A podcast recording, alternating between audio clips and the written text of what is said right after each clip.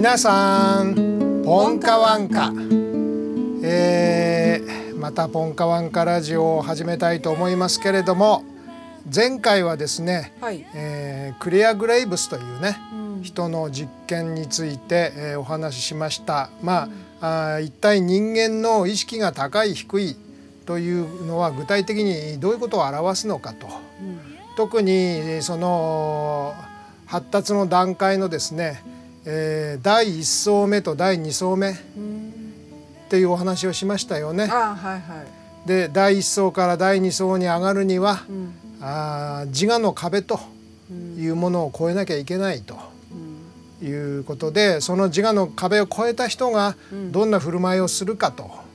いうようなお話でしたよね。はい、で今回はですね、えー、それの具体的などういう人の言動がえー、意識が高いのか特に第2層に達してるんじゃないかなと思えるのかと。おお何ですかそこの基準は。まあそれはもちろん聞いている皆さんにご判断願いたいんですけれども、うん、まあ私が考えるとね、うん、あなるほどこういうことかと思えるようなあ具体的なあ誰かの言動ということです。うんそのことについてお話ししたいんですよ。うん、はい。えーと、まず一つはですね、はい、えー、国際ペンという組織があるんですね。世界的な組織があります。ペンというのは、えー、P と E と N の合わさったもので P はポエットつまり詩人ですね、うん、それから E はエディター、うん、編集者ですね、はい、それから N はノベリスト小説家っていうことですね。はい、つまり活字文化に携わる人たちの世界的組織ということです。うん、でその国際ペンのですね、えー、日本大会があったんですよ。うん、これ何年にあったっていうのを私ずいぶん調べたんですけど、えー、記録が見つからなくってですねということは相当古いってこと？うんそうですね。もう何十年も前だと思います。えー、調べがつかなかったんで、えー、私の曖昧な記憶になってしまうんでもし私違うよっていう方いらっしゃったらご指摘いただきたいんですけれども、はい、えー、その国際ペン大会日本大会というのが行われるのを記念してねえー、NHK だったと思います。NHK の E テレ、まあ、当時教育テレビがですね、はい、討論番組を企画しました。うん、で、えー、出演者がですね日本からは大江健三郎というね、うん、作家。それからアメリカからはウィリアム・スタイロンという作家、うん、それからフランスからはアラン・ロブグリエというね、作家えー、この3人以外にもいたかどうか分かりませんが覚えてませんけれどもこの3人は僕覚えてるんですね。うん、で、えー、まあそういう国際ペンというような大会が日本で開かれ、まあ、それにちなんだ討論番組ということなので当然話題がですね広島長崎原爆投下の話題になっていったんですね。はいで、えー、その時にですねウィリアム・スタイロンという作家がこんな発言をするんです。アメリカが日本に原爆を落としたのはあの状況下ではまあ双方の犠牲者をね最小限に抑えて戦争を早期に終結させるためにまあやむを得ぬ処置だったんだと。でこの論調はですね本当によく聞く論調なんですよね。もう大抵のアメリカ人がそういうふうに教育を受けてるんだと思うんですけれどもやむを得なかったんだと。もしあそこでアメリカが原爆を投下しなかったら、えー、どんどんどんどん双方にねアメリカと日本双方に犠牲者が増えちゃって、えー、早期に戦争が終結しなかったんだと。だからアメリカとしてはあのやむを得ないねギリギリの決断だったんだっていうようなことを言うんですよ。うん、でま確かにそうなんだろうとは思いますただ僕はねそのウィリアム・スタイロンといえばですよ「ソフィーの選択」という名作があるんですよ。この「ソフィーの選択」という小説は、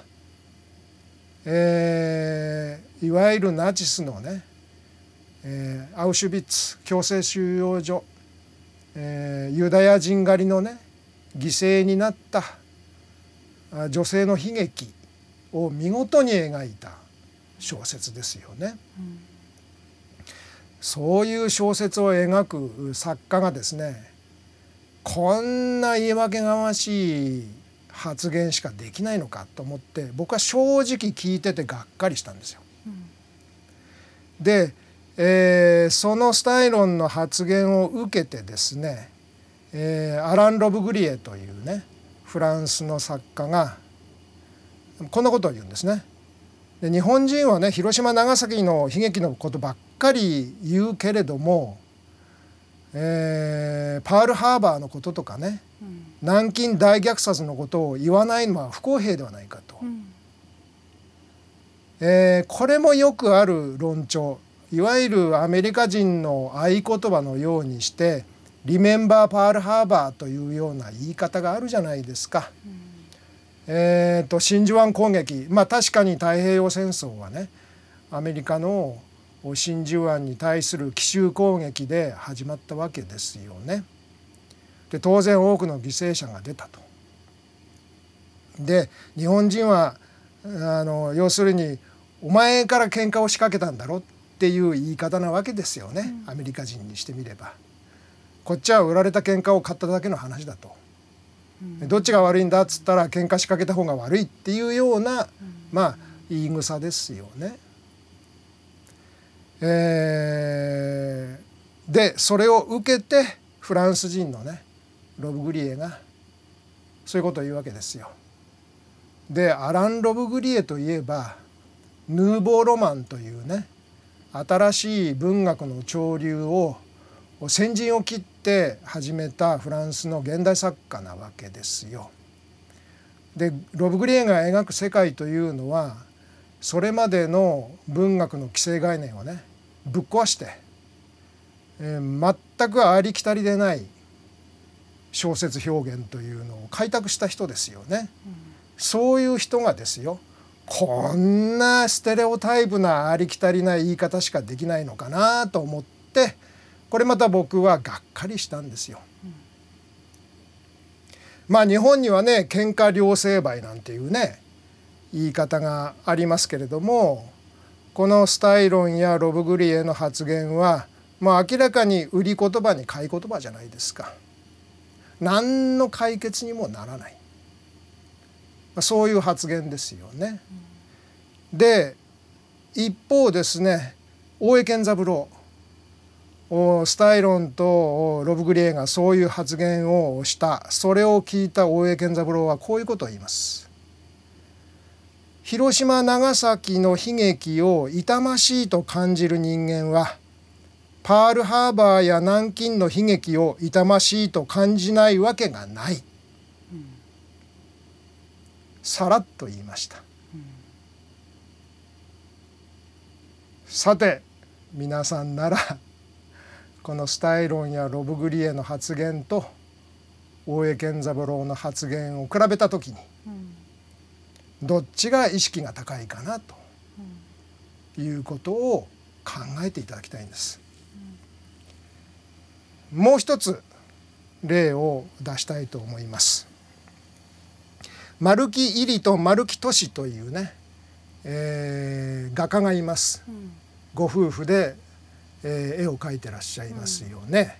で我々ももう丸木美術館っていうのを見に行ったじゃないですか。うんあ皆さんご存知のように「原爆の図」というね、はい、えー、非常に大作な絵をね描いていますそれを現物見たらものすごい迫力ですよね。うん、で1970年のことです。丸木夫妻があアメリカに招待されて原爆の図を携えてアメリカに渡ります。うんそしてカリフォルニア州立工科大学で展覧会を開くんですよ。で1970年といえばベトナム戦争真っ盛りの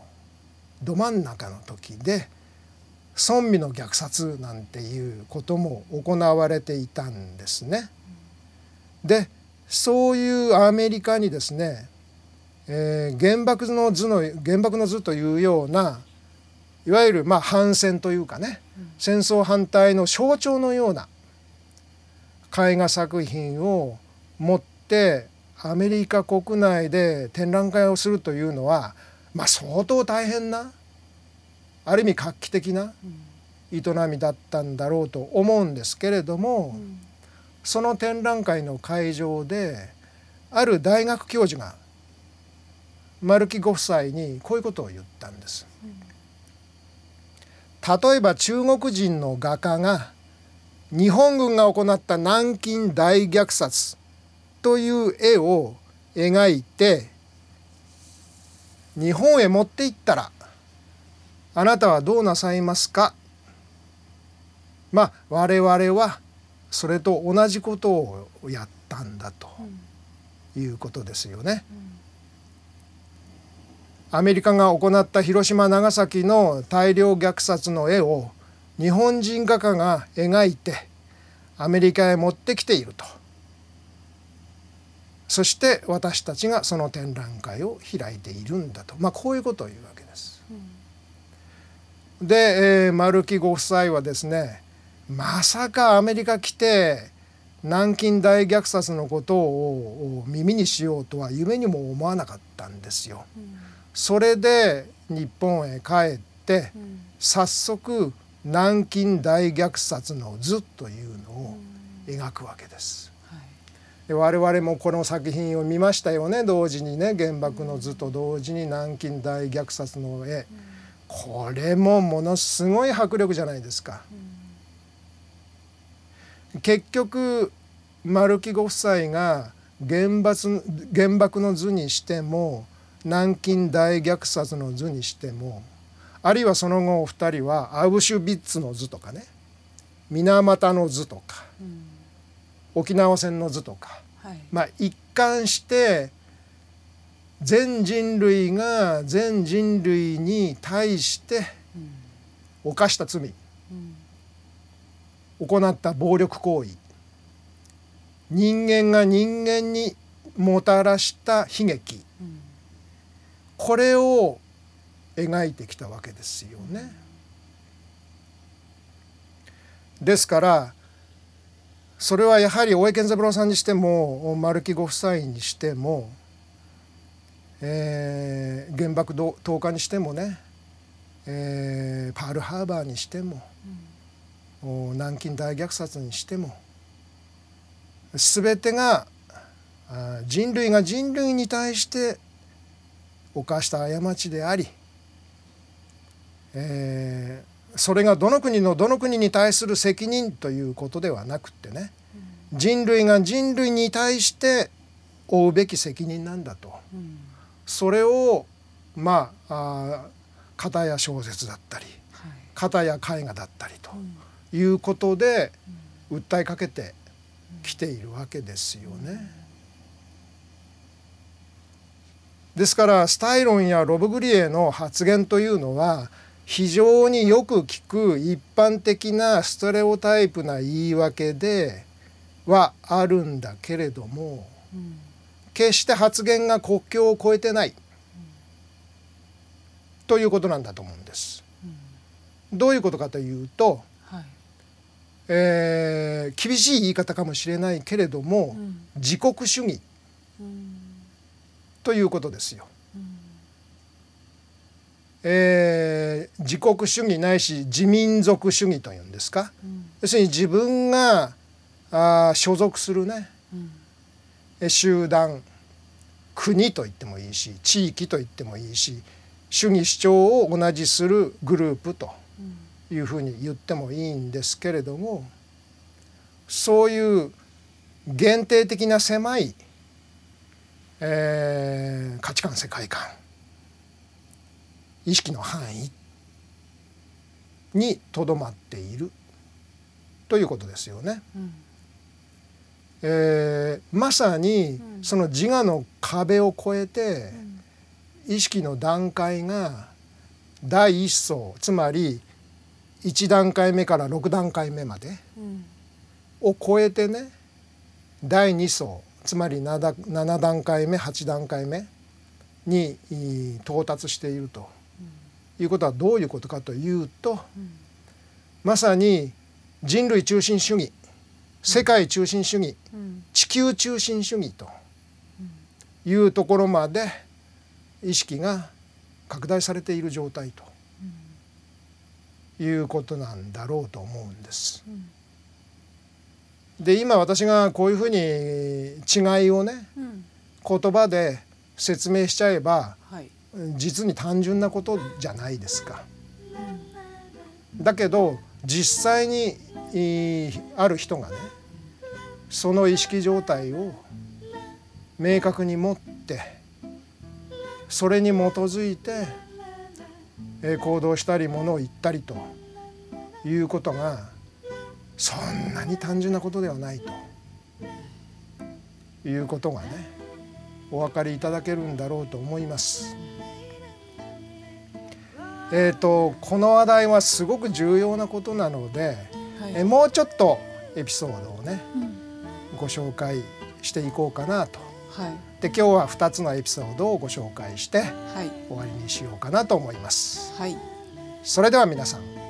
ポンカワンカ